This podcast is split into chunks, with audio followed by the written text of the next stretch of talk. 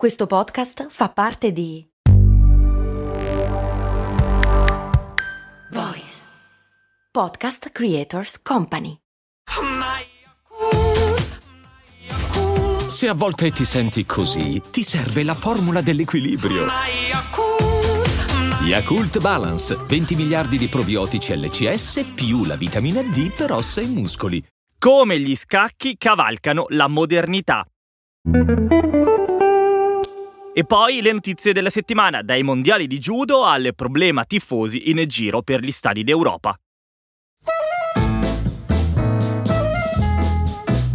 Questo è un podcast di approfondimento sportivo. Vuole raccontare lo sport, le sue storie e i suoi protagonisti per analizzare e comprendere come l'economia, la politica, la cultura e la società influenzino e a loro volta siano influenzate dalle vicende dello sport. Questo podcast è per chi vuole sentire parlare di sport senza bandiere, preconcetti, semplicismi e titoli grossolani, vivendo lo sport per quello che è, parte integrante della nostra realtà quotidiana. Io sono Matteo Serra e questo è Line.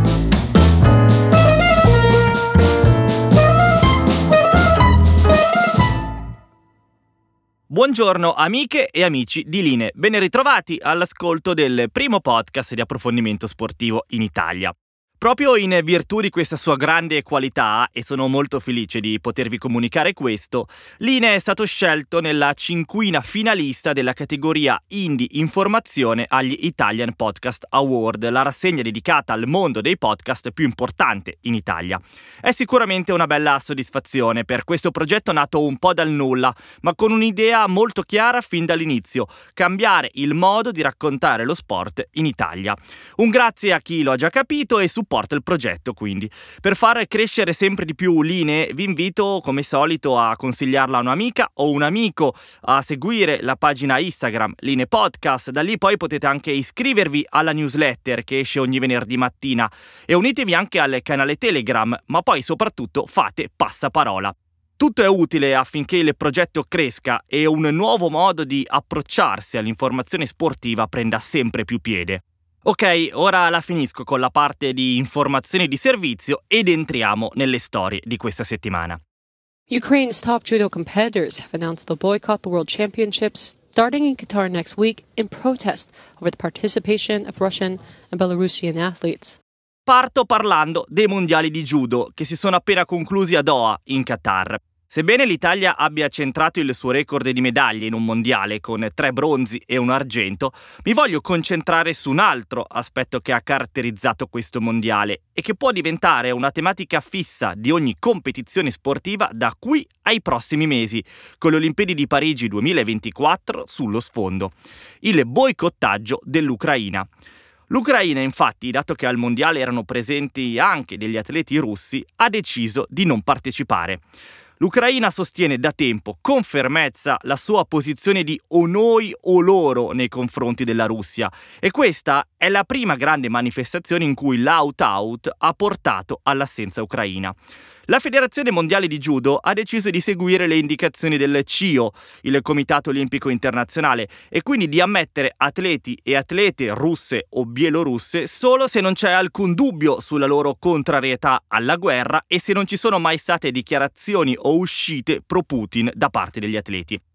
La federazione, proprio per provare a certificare la bontà delle loro azioni e intenzioni, ha fatto sapere di aver impedito a otto persone, tutte russe, di partecipare ai mondiali, proprio in virtù delle loro dubbie posizioni sulla guerra, senza però specificare se si trattassero di atleti, allenatori o membri della federazione. Questo comunque non è bastato all'Ucraina, anche perché molti degli atleti presenti in Qatar rientrano comunque nei corpi sportivi dell'esercito russo e questo per loro è sinonimo di tante cose, ma sicuramente non di neutralità.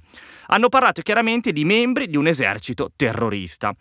È logico ora visualizzare la complessità della situazione. Se da una parte c'è la anche corretta intenzione di non penalizzare gli atleti russi solo per il loro passaporto, dall'altra parte è difficile chiedere all'Ucraina di avere posizioni più morbide, visto lo stato d'assedio in cui si trova da oltre un anno. Se ammettere i russi è eticamente corretto sul piano sportivo, accettare l'assenza degli ucraini è complicato sul piano morale e soprattutto di immagine. Il problema è che non c'è una vera e propria soluzione che non sia la fine della guerra. Su questo si stanno interrogando da tempo i vertici delle Olimpiadi, che in vista di Parigi tra poco più di un anno si potranno ritrovare in questa stessa situazione, con addosso però gli occhi non solo della comunità del judo, ma di tutto il mondo intero. Insomma, una bella patata bollente da gestire.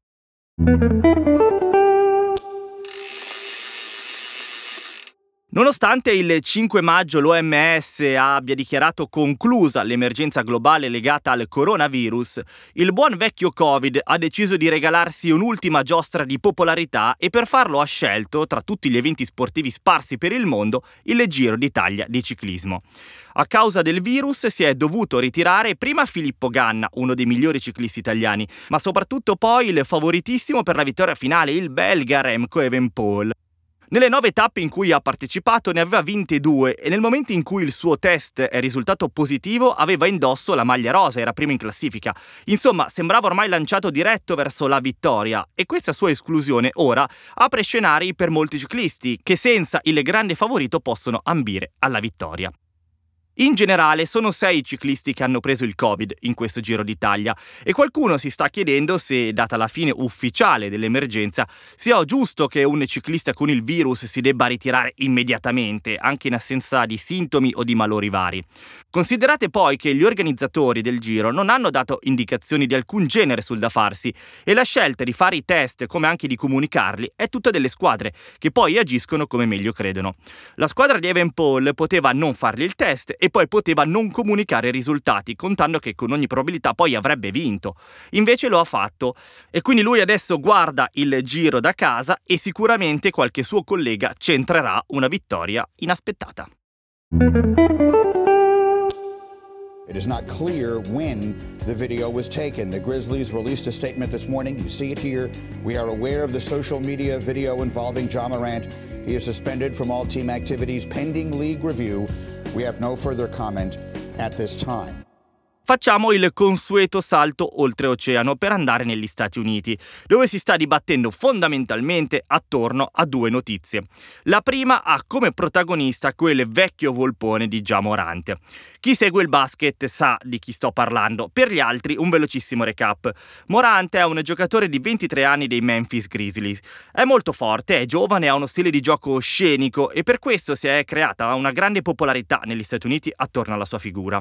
Da diversi mesi però però non ne azzecca una. Tempo fa era stato squalificato per otto partite perché si era mostrato in alcune storie con in mano una pistola e poi non contento aveva esultato in campo mimando con le dita la pistola. Dopo la squalifica si era scusato, aveva detto di essersi dispiaciuto e di aver compreso l'importanza del suo ruolo in termini di presa sul pubblico. È un giocatore molto popolare e se c'è una cosa di cui non hanno bisogno gli Stati Uniti è che uno sportivo inviti la gente a usare le armi. Ora però c'è ricascato. Ha pubblicato ancora una volta sui social un video in cui ha in mano un oggetto che al 99% sembra proprio essere una pistola. La NBA al momento lo ha sospeso di nuovo e ora dovrà prendere una decisione molto seria su cosa fare con lui e forse anche lui dovrebbe decidere cosa fare con se stesso. Moranta a parte, tutti i siti di informazione sportiva americana parlano di un'altra notizia il grande ritorno delle scommesse sportive legali negli Stati Uniti. L'America ha storicamente un rapporto complicato con le scommesse, eh, bloccate da quell'incoerenza intrinseca che li accompagna da secoli per cui è possibile comprare una pistola ma non è possibile scommettere 2 dollari su chi vincerà il campionato. Dal 2018 una decisione della Corte Suprema ha reso nuovamente legali le scommesse e da lì ogni Stato pian piano le ha reintrodotte e oggi in 33 Stati su 50 si può legalmente scommettere. Ora l'agenzia di scommesse Fanatics ha acquistato per 150 milioni di dollari un'altra agenzia, PointBet, e con questo accordo quindi saranno 12 in più gli stati in cui controlla le scommesse sportive. Il tema per gli americani ruota attorno all'impatto che il gioco d'azzardo può avere sui più giovani e tutti quindi sono concentrati sul stipulare accordi e termini di condotta per quando, dove e come mandare in tv gli spot delle agenzie di scommesse. Il discorso merita un approfondimento maggiore e ci torneremo.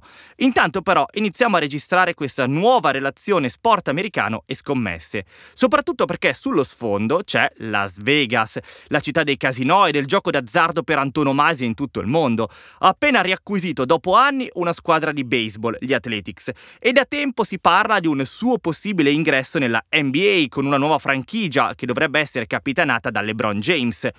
Vedremo cosa accadrà, insomma il tema Las Vegas e scommesse è molto scottante, ma sicuramente cose succulenti e potenzialmente quindi anche esplosive stanno bollendo in pentola negli Stati Uniti.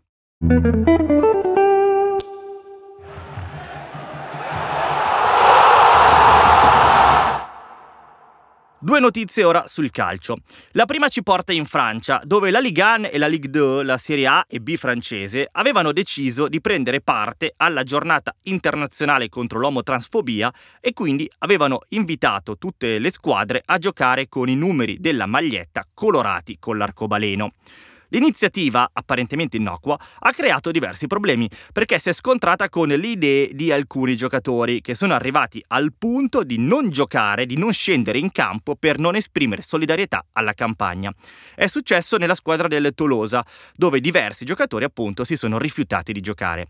L'attaccante marocchino Zaccaria Aboukal ha scritto su Twitter che questa iniziativa va contro il suo credo religioso e quindi non può giocare. La libertà religiosa è sacrosanta e non è facile aprire una discussione quando l'altra parte sostiene posizioni dogmatiche, come in questo caso. Certo c'è che questa è una nuova conferma dell'omofobia che regna nel calcio e che qualcuno ancora prova a negare. Insomma, c'è tanto lavoro da fare. La seconda notizia, invece, in diverse zone d'Europa si sono registrati casi di tifosi che non si sono comportati, diciamo così, proprio bene. È successo in Olanda, dove i tifosi del Groningen hanno protestato per la retrocessione della squadra, lanciando fumogeni in campo e facendo quindi sospendere la partita contro l'Ajax.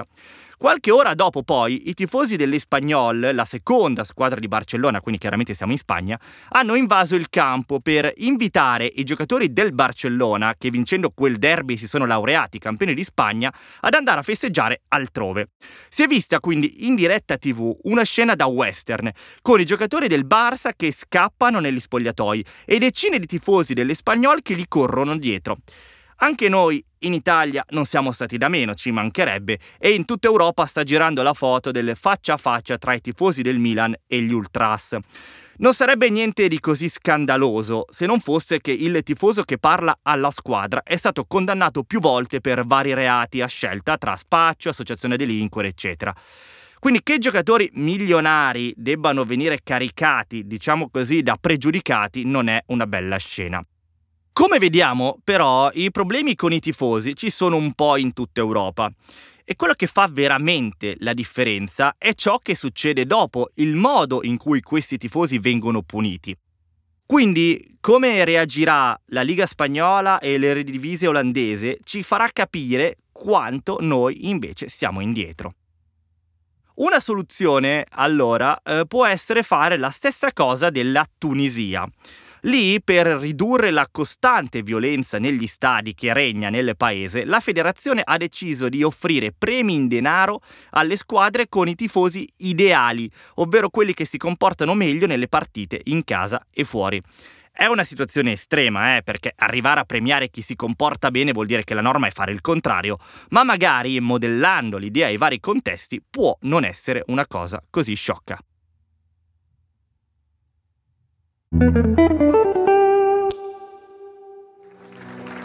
Questo weekend il mondo degli scacchi del Kentucky è stato stupito dal gioco di una giovane concittadina che ha trionfato sui più esperti e ha vinto il campionato statale del Kentucky.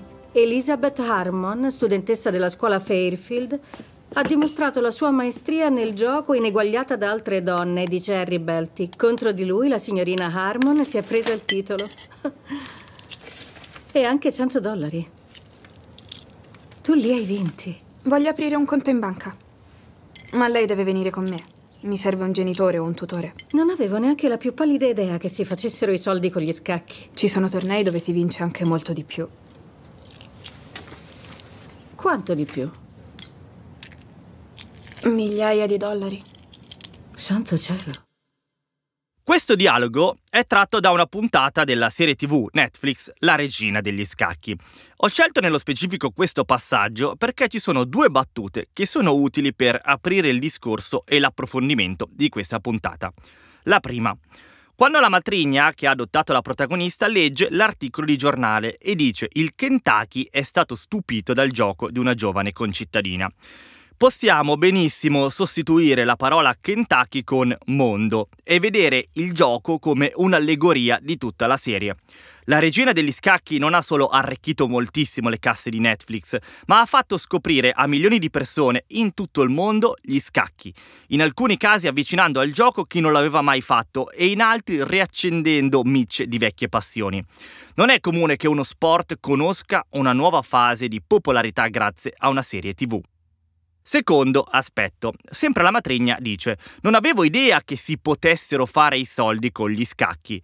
Ecco, il suo stupore può essere quello di tantissime persone, me compreso, che non avevano idea che gli scacchi potessero trasformarsi quasi all'improvviso in un fenomeno sociale, uno sport che si presta benissimo alle nuove dinamiche di intrattenimento e competitività moderna, che riesce a riempire ore e ore di dirette streaming tra Twitch e YouTube mostrando semplicemente una scacchiera virtuale.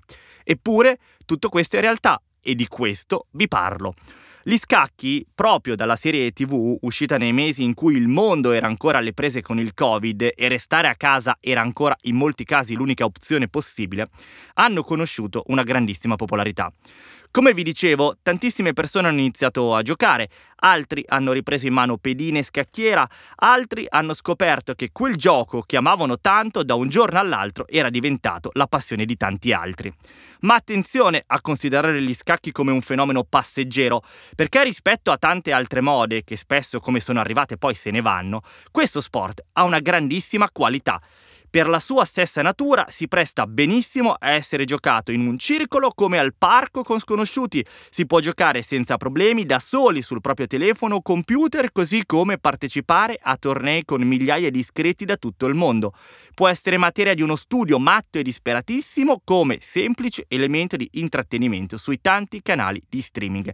Insomma, gli scacchi oggi appaiono come un grande animale che per decenni è rimasto sornione e dormiente nel suo angolo, ma non appena ha visto su di sé le attenzioni di tutto il mondo, ha deciso di non nascondersi più. Nel racconto di quello che sta succedendo nel mondo degli scacchi ho coinvolto un amico di Line, Roberto Mogranzini, grande maestro e fondatore dell'Accademia Internazionale di Scacchi di Perugia. Era già stato su Line per parlare di come fosse possibile barare negli scacchi, puntata numero 5. E ai tempi di quella intervista non pensavamo che qualche mese dopo ci saremmo ritrovati per descrivere la situazione odierna. Partiamo da una considerazione generale. Cosa possiamo dire del momento che stanno vivendo gli scacchi moderni? Ma allora, stiamo vivendo una vera e propria primavera degli scacchi. Eh, tutti noi pensavamo che eh, dopo il post pandemia regalasse sì agli scacchi diciamo un, un aumento delle persone che si, si, appassionavano, ma poi che sarebbe stata un po' una bolla. Perché un po' tutti gli addetti ai lavori appunto pensavamo che fosse solo un qualcosa di momentaneo.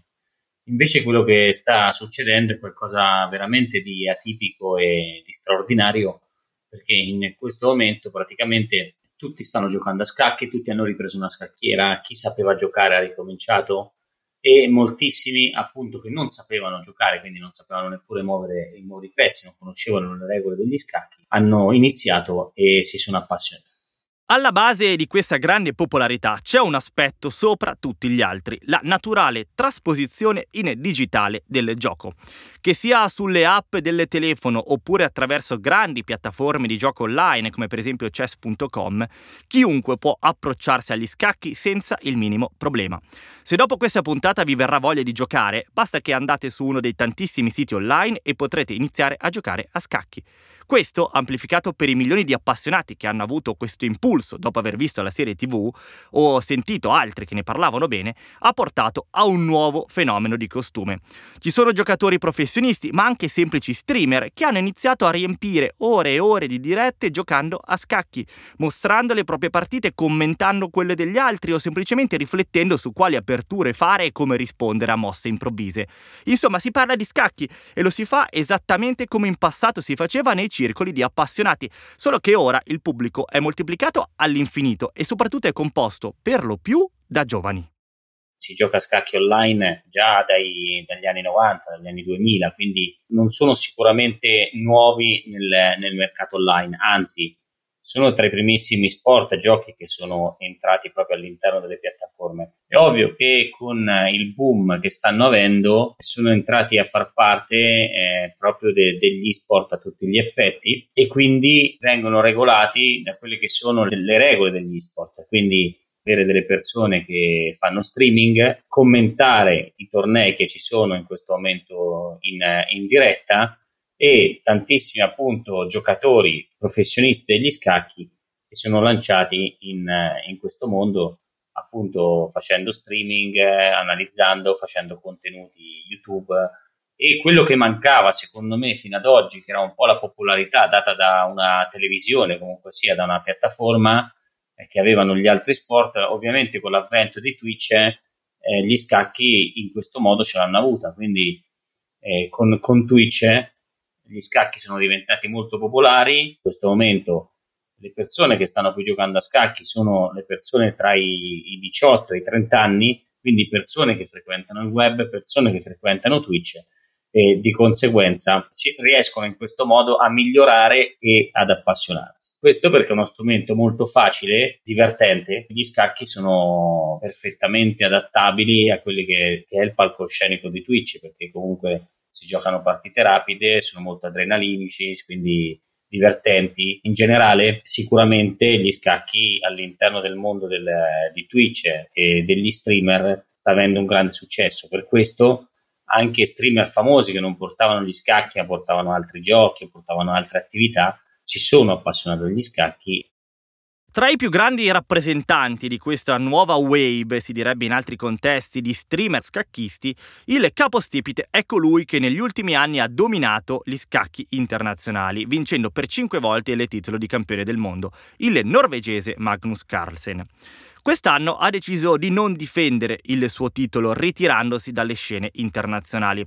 Non per sparire però tutt'altro, ma per iniziare a gestire in modo autonomo la propria fama.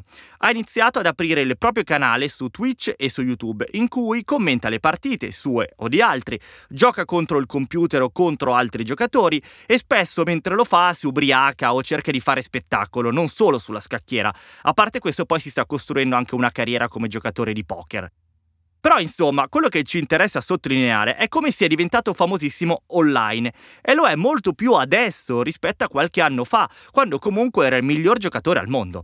Carlsen però non è il solo, anzi, vi cito altri due esempi, Icaro Nakamura e le sorelle Botesse. Sono youtuber, streamer, influencer, usate il termine che preferite, che devono la loro popolarità agli scacchi. Sono diventati famosi perché parlavano di scacchi, mostravano e commentavano le partite. A questo, ovviamente, hanno saputo aggiungere una componente di spettacolo e di intrattenimento che è stato poi il loro successo. Anche il campione italiano Luca Moroni ha canali molto seguiti e frequentati.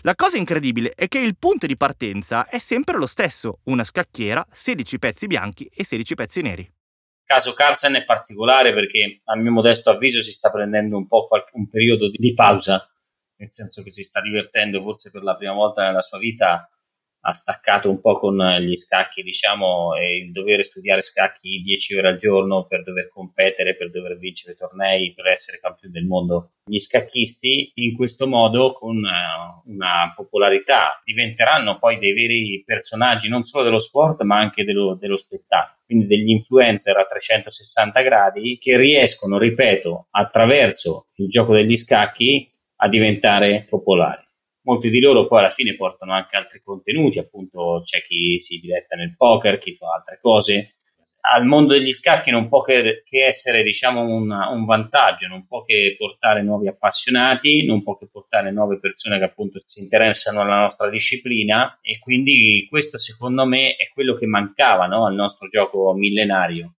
Solitamente, quando si guarda e si parla della trasposizione in streaming e in generale su internet di un qualcosa che ha una lunga tradizione alle spalle, si può correre un rischio. Semplificarlo, renderlo superficiale, sacrificare la profondità del pensiero dietro ogni mossa in nome dell'immediatezza e della velocità che caratterizza oggi il mercato dell'online su ogni livello.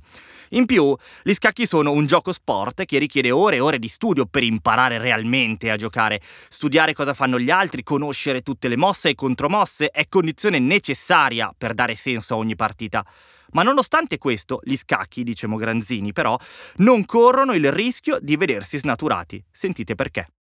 Questo accade un po' in tutti gli sport, no? In generale, quando parliamo di sport a 360 gradi, se parliamo di uno dei più popolari, no? Se parliamo del calcio, appunto, a tutti noi ci sembra veramente di capire qualcosa, no? Di sapere veramente le strategie o di conoscere quello che sta succedendo in campo in verità per il 99% della, della popolazione conosciamo ben poco. È lo studio che c'è dietro una partita di calcio, gli allenamenti fisici, le dinamiche proprio legate a degli studi prettamente, chiamiamoli così, matematici sulle performance, sono tutte legate a un mondo, a una cerchia molto ristretta di persone e di professionisti appunto che eh, lavorano dalla mattina alla sera siamo diciamo nella, nella, direttiva, siamo nella linea che stanno conducendo gli altri sport eh, o le altre discipline. Alla fine siamo, siamo, molto lontani da quello che si prova, diciamo, da quello che è il, il sapere o comunque sia di quello che sono le emozioni di un professionista di scacchi, ma nello stesso modo ci divertiamo lo stesso. Arrivati a questo punto vi condivido una riflessione personale ed è ciò che mi affascina più di ogni altra cosa. Le origini degli scacchi si fanno risalire da qualche parte in India nel VI secolo, quindi stiamo parlando di più di un millennio e mezzo fa.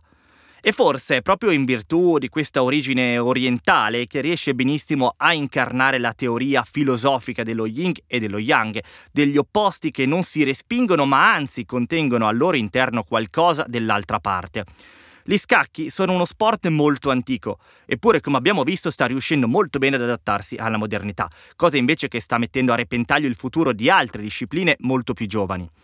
Questo è super evidente anche nel rapporto con la tecnologia. Gli scacchisti hanno iniziato a riflettere su tematiche come quella sul appunto rapporto tra l'intelligenza artificiale e gli esseri umani già sulla fine degli anni 60, grazie ai primi computer ideati da Alan Turing. Hanno scoperto, prima di tutti gli altri, che le macchine possono essere anche migliori degli uomini, cosa che in tanti ora stanno realizzando attraverso strumenti come per esempio ChatGPT. Per gli scacchi sono storie vecchie. Gli scacchi poi sono un gioco statico, non serve alcuna struttura fisica, eppure sono un gioco tremendamente violento. Hanno una crudeltà psicologica che si traduce in sofferenza fisica, come si è visto anche nell'ultima finale dei mondiali, dove i giocatori tra una mossa e l'altra mostravano sul volto e con l'atteggiamento del corpo i segni di un'angoscia e di una difficoltà in realtà però soltanto mentale. Forse la forza degli scacchi, la loro capacità di adattarsi a contesti e realtà diverse, sta proprio nella loro contraddizione interna. È uno sport, è una disciplina moderna, ma nel, in, in, verità antica, no? E sì, gli scacchi uniscono in questo momento più che mai, perché uniscono anche tutti coloro appunto che fino a pochi giorni fa non avevano nessuno con chi giocare, invece adesso basta con un clic in eh, 5 secondi trovano, trovano un avversario uniscono culture, uniscono paesi, uniscono persone, uniscono amici. Mi è capitato di recente, ad esempio, di sapere che amici di infanzia che non avevano mai toccato una scacchiera, adesso a 40 anni hanno iniziato a giocare e si divertono come dei pazzi. è un gioco sempre verde, gli scacchi funzionano sempre nella loro semplicità serve una grafica spettacolare, non serve un computer con determinate caratteristiche, serve assolutamente niente, cioè serve una scacchiera che sia di legno, che sia su tablet, alla fine ha la stessa, ha la stessa funzione. Anzi, io mi auguro che anche proprio le scacchiere fisiche diventino sempre più un oggetto non solo per le case, ma anche proprio all'interno delle attività commerciali, dei, dei, dei bar, dei ristoranti, in qualsiasi luogo dove comunque passiamo del tempo ci possa essere una scacchiera Insomma, uno scenario tipo quello del biliardino, magari davvero tra qualche anno in spiaggia o al bar ci si sfiderà a scacchi, chissà. C'è una cosa da dire ancora. Questo aspetto di crescita e di diffusione degli scacchi riguarda anche l'Italia. La Federazione Italiana ha fatto sapere che in questi primi 5 mesi del 2023 si è raggiunta la cifra di 18.000 iscritti, battendo il precedente record che risaliva al 2018 e ci si era fermati a poco più di 15.000 in quel caso. Se consideriamo però che siamo solo a metà anno, c'è la possibilità concreta che si raggiunga quota 20.000. Un altro dato importante da sottolineare è che la metà di questi nuovi iscritti è under 18 e il grande interesse da parte dei più giovani viene confermato dal successo di varie iniziative che vogliono portare gli scacchi nelle scuole, organizzando tornei che sono molto partecipati. Numeri e dati che quindi confermano come la crescita degli scacchi sia solo all'inizio e quanto ancora ci sia in termini di margini di crescita. Una situazione che la federazione deve saper sfruttare e cavalcare nel modo giusto. Siamo nella fase iniziale. Per quanto riguarda i numeri della federazione, secondo me, se da una parte è vero, e quindi faccio i complimenti alla federazione per tutte le iniziative importanti che sta cavalcando e che sta progettando, che di conseguenza stanno aumentando i numeri, secondo me c'è ancora da fare tantissimo, c'è ancora un grandissimo potenziale. Perché? Perché in Italia in questo momento, ripeto, stanno giocando tutti a scacchi quindi sicuramente bisogna fare una strategia per poter in qualche modo portare queste persone anche ad avere una tessera agonistica, quindi è, è far parte a tutti gli effetti di, di un sistema a 360 gradi perché ancora, ripeto, abbiamo tantissimo da fare e possono esserci veramente dei numeri importanti da andare a catturare. La federazione come sempre deve avere un ruolo politico e strategico per andare a catturare, lasciatemelo dire, queste persone, dall'altra parte i giocatori di punta, gli streamer devono fare di tutto affinché sempre più persone si appassionino agli scacchi. A proposito di paesi che stanno puntando forte sugli scacchi, impossibile non parlare della Cina. Pensate che oggi il campione e la campionessa del mondo, quindi rispettivamente Ding Liren e Yu Wenjun, sono entrambi cinesi. Eppure, gli scacchi in Cina sono arrivati da poco. Certamente nei secoli scorsi i cinesi ci giocavano, ma a partire dagli anni 60 la rivoluzione culturale di Mao li aveva banditi dal paese, considerandoli uno dei simboli del decadimento dell'Occidente. A partire dagli anni 90 però le cose hanno iniziato a cambiare, soprattutto quando la giocatrice cinese Xie Yun divenne la prima non russa o non georgiana a vincere il mondiale. Da lì gli scacchi si sono diffusi sempre di più in Cina e il governo ha deciso che era finito il momento di combattere il gioco e anzi era l'ora di provare a diffonderlo e spingerlo sempre di più. Oggi la Cina dice di avere più di 5 milioni di affiliati e punta a diventare una grande potenza mondiale negli scacchi, anche perché, come abbiamo visto, la diffusione e la popolarità del gioco sembra oggi non avere limiti e quindi nel costante rapporto che lega lo sport alle dinamiche di potere internazionale e di rapporti economici tra i paesi, gli scacchi possono diventare un'arma in più per la Cina e non solo. La Cina ormai sono anni che sta investendo tantissime risorse negli scacchi perché ci sono stati negli ultimi 15 anni, 20 anni tantissimi giocatori ad arrivare comunque tra i primi 10 della graduatoria mondiale. Eh, non è un caso che altri paesi emergenti in questo momento, come l'India, ad esempio, stanno puntando tantissimo sugli scacchi perché hanno capito la potenzialità del nostro sport. Alla luce di tutto quello che abbiamo detto, possiamo iniziare a guardare agli streamer di scacchi, ai giocatori professionisti come a nuove figure di spicco nell'Olimpo degli sportivi più famosi del pianeta. Per decenni lo scacchista tipico è stato raffigurato come una figura introversa che rifiuta il mondo esterno per giocare a scacchi, che solo davanti a una scacchiera può esprimere se stesso ed essere così felice. In parte è ancora così. Il campione del mondo Ling Di Ren ha detto di aver vissuto fasi della vita in cui soltanto giocare a scacchi gli dava sollievo in un'esistenza altrimenti vana. Ma la contemporanea presenza di figure che attraverso gli scacchi fanno spettacolo, la crescita anche di personalità famose di altri settori che esprimono apertamente la loro passione per gli scacchi, contribuisce a rendere questo sport gioco un fenomeno sempre più sociale, un qualcosa di cool che è figo conoscere e saper usare. E sappiamo, in questi anni dominati dai social, quanto apparire in questo modo sia fondamentale. Possiamo magari immaginare un futuro in cui nella classifica degli sportivi più famosi del pianeta non ci saranno soltanto calciatori e giocatori di basket, ma anche scacchisti? Ma io sono convinto di sì. È ovvio che dipende anche molto dagli addetti ai lavori, no? Anche da, cioè, da quello che faccio io in generale. Eh, cioè, più cresce la professionalità di organizzatori, di persone legate appunto al mondo delle federazioni, più cresce la figura della federazione mondiale all'interno del CIO, più cresce la federazione scacchistica italiana all'interno delle istituzioni, più si cresce in generale, ripeto, più crescono le competenze all'interno di quelli che è la nostra disciplina, questa è una situazione ovviamente non solo futuristica ma anche probabile. Quindi eh, io credo assolutamente di sì. Ripeto, adesso bisogna capire come far crescere il numero degli appassionati di scacchi facendo progetti veri e propri e facendo delle strategie di marketing vere e proprie per andare a, a capire quali sono i comportamenti di tutti gli appassionati. Non ci resta che stare a vedere quello che accadrà. L'INE, e statene certi, continuerà a monitorare la crescita degli scacchi per vedere se le sensazioni di oggi saranno poi confermate o meno. Chiudo dicendo, ci tengo sempre a sottolineare quanto lo sport sia inserito nel suo contesto sociale, quanto quello che succede nel mondo lo influenzi e in maniera minore si faccia influenzare. Abbiamo parlato di uno sport che ha conosciuto una nuova fama grazie a uno degli elementi della modernità, le serie tv. Quella miccia poi è diventata un braciere grazie a un altro elemento di oggi, ovvero lo streaming, il rapporto con il digitale e la possibilità di creare canali diretti tra personaggio e pubblico. E tutto senza mai cambiare di una virgola, anzi portando a nuova popolarità giocatori del passato e con loro le mosse, le aperture, le difese, gli attacchi che hanno segnato la storia del gioco.